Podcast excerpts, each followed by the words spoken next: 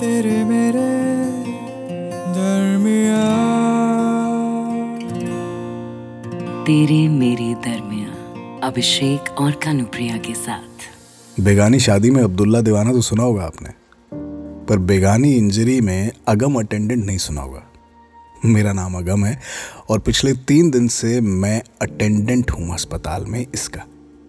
अरे ये जो बेड पर बेहोश पड़ा है। ये जो बीच बीच में उठता है और सपना कहाँ है, पूछकर वापस सो जाता है।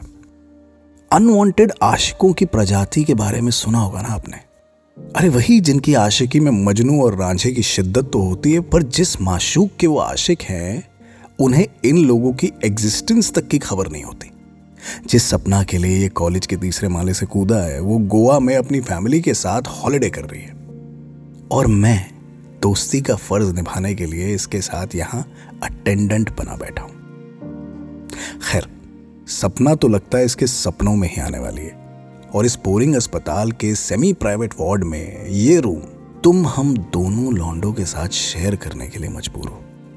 इसके लिए सॉरी तुम, जो अपने पेशेंट के साथ फ्रेंड या कज़न होने का फ़र्ज़ निभा रही हो, और ये बीच में झूलते कर्टन से कभी कभी तुम्हें देख पाता हूँ मैं। ऐसा नहीं है कि मैं ही देख रहा हूँ।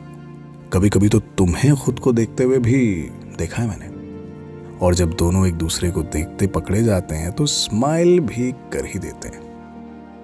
मिस्टर आशिक की तरह तुम्हारी पेशेंट भी अनकॉन्शियस है और इनफैक्ट उनको तो होश में आते अभी तक देखा नहीं मैंने।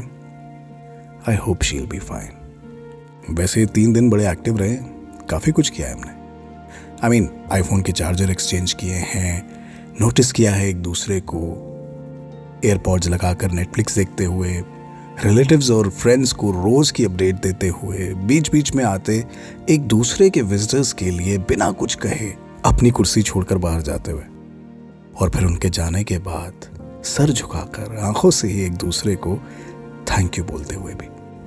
अजीब है बट विदाउट सेइंग मच एक अंडरस्टैंडिंग सी बनती जा रही है।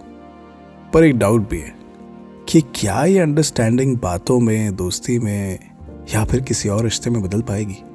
तेरे मेरे दरमिया मुझे ना हमेशा लगता था कि God is a stand up comedian वो हमारी लाइफ में ना जानबूझकर वियर्ड ऑकवर्ड सिचुएशन डालते हैं, ताकि बाद में उसी सिचुएशन पर पंचेस मार सके। अब देखो ना, मेरी कज़न दीदी यहाँ पोस्ट ऑपरेटिव केयर में है। बेचारी दो दिन से आधी जगी हुई है और आधी बेहोश है।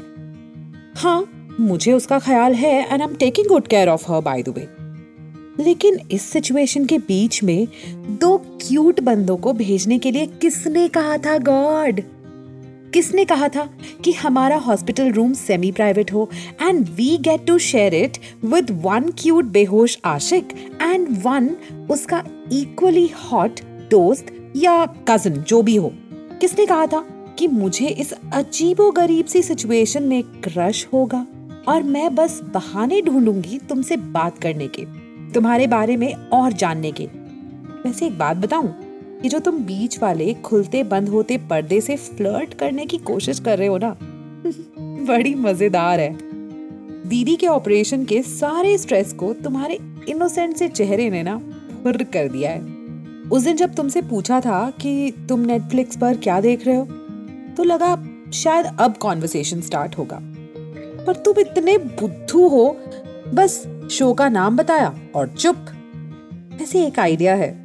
जब दीदी को और तुम्हारे इस आशिक दोस्त को होश आएगा ना तो ऊनो खेलेंगे।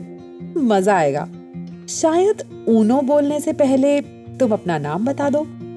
वो क्या है ना कि ये जो फ्लर्टेशियस सी मिस्ट्री है, ये अब सही नहीं जा रही। तेरे मेरे दरमिया तेरे मेरे